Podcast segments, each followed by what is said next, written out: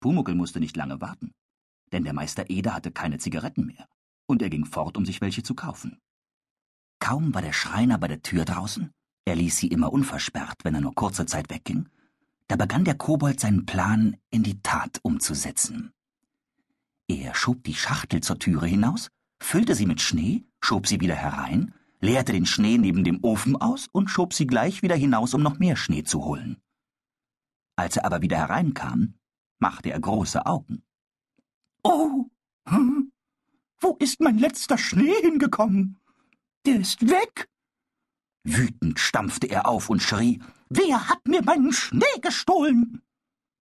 Da sah er dort, wo er den Schnee hingeleert hatte, eine große Wasserlache. Er ging um sie herum. Hm, das sieht aus, als hätte hier ein Hund. Hier muss irgendwo ein Hund sein. Vielleicht ist er hereingekommen, während ich draußen die Schachtel mit Schnee gefüllt habe. Und meinen Schnee hat er mir auch noch gestohlen. Pumuckel war voller Empörung. Weil er aber nirgends einen Hund entdeckte, nahm er an, dass dieses böse Tier wieder entwischt sei. Damit aber dieser vermeintliche Hund ihm nicht nochmal den Schnee stehlen konnte, leerte der Kobold diesmal den Schnee hinter dem Bretterstapel aus. Er fand, das sei ein gutes Versteck für Schnee. In diesem Augenblick kam Meister Eder zurück. Er sah die sperrangelweit geöffnete Tür. Pumuckel! Pumuckel! Hast du die Tür? Da kam der Kobold mit der leeren Schachtel hinter dem Bretterstapel hervor. Was machst du denn hinter dem Bretterstapel mit der alten Schachtel? Äh, oh, ich, ich, ich hab nur ein bisschen Winter hereingetan. Aber noch nicht genug. Du bist zu früh gekommen. Das wird schön werden. Ich mach den ganzen Boden weiß, voller Schnee. Und dann kann ich in der Wärme fein damit spielen. Pumuckels Augen glänzten vor Begeisterung. Pumuckel, das geht doch nicht. Eders Blick fiel dabei auf die Wasserlache vor dem Ofen. Ja, was ist denn das? Stell dir vor! Pumuckels Stimme schnappte vor Empörung über. Hier muss ein Hund gewesen sein. Er hat nicht nur nass gemacht, sondern mir auch noch meinen Schnee gestohlen. Also so etwas Unanständiges habe ich noch nie, nie, nie erlebt. Darum habe ich den zweiten Schnee auch hinter die Bretter ge... Äh.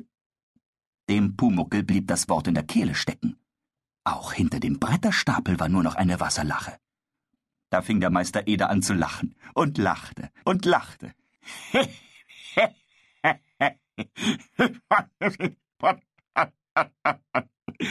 oh, Pumuckel, wie dumm du bist. Das Wasser stammt nicht von einem Hund, sondern von deinem Schnee. Schnee schmilzt doch in der Wärme. Schnee? Schmilzt? Was ist das? Geht zu, Pumuckel.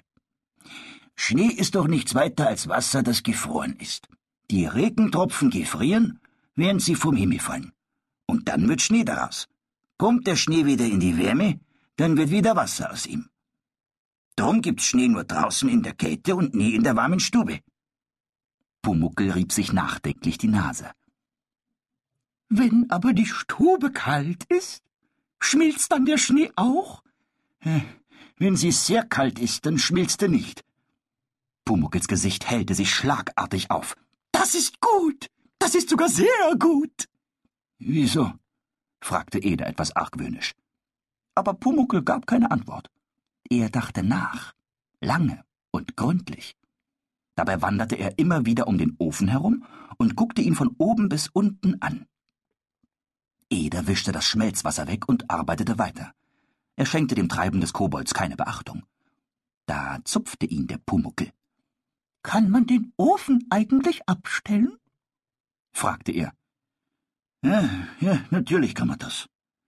Eder war in seine Arbeit vertieft. Wo kann man ihn denn abstellen? forschte Pumuckel weiter.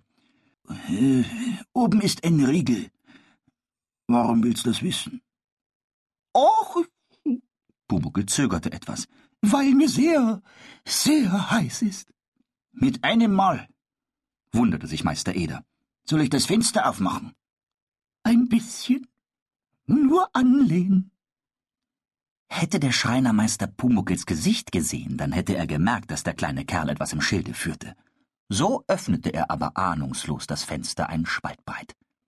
Pumuckel schlich sich wieder zum Ofen, und da sah er auch tatsächlich den Riegel. Da rieb sich der Kobold die kleinen Hände und war sehr zufrieden.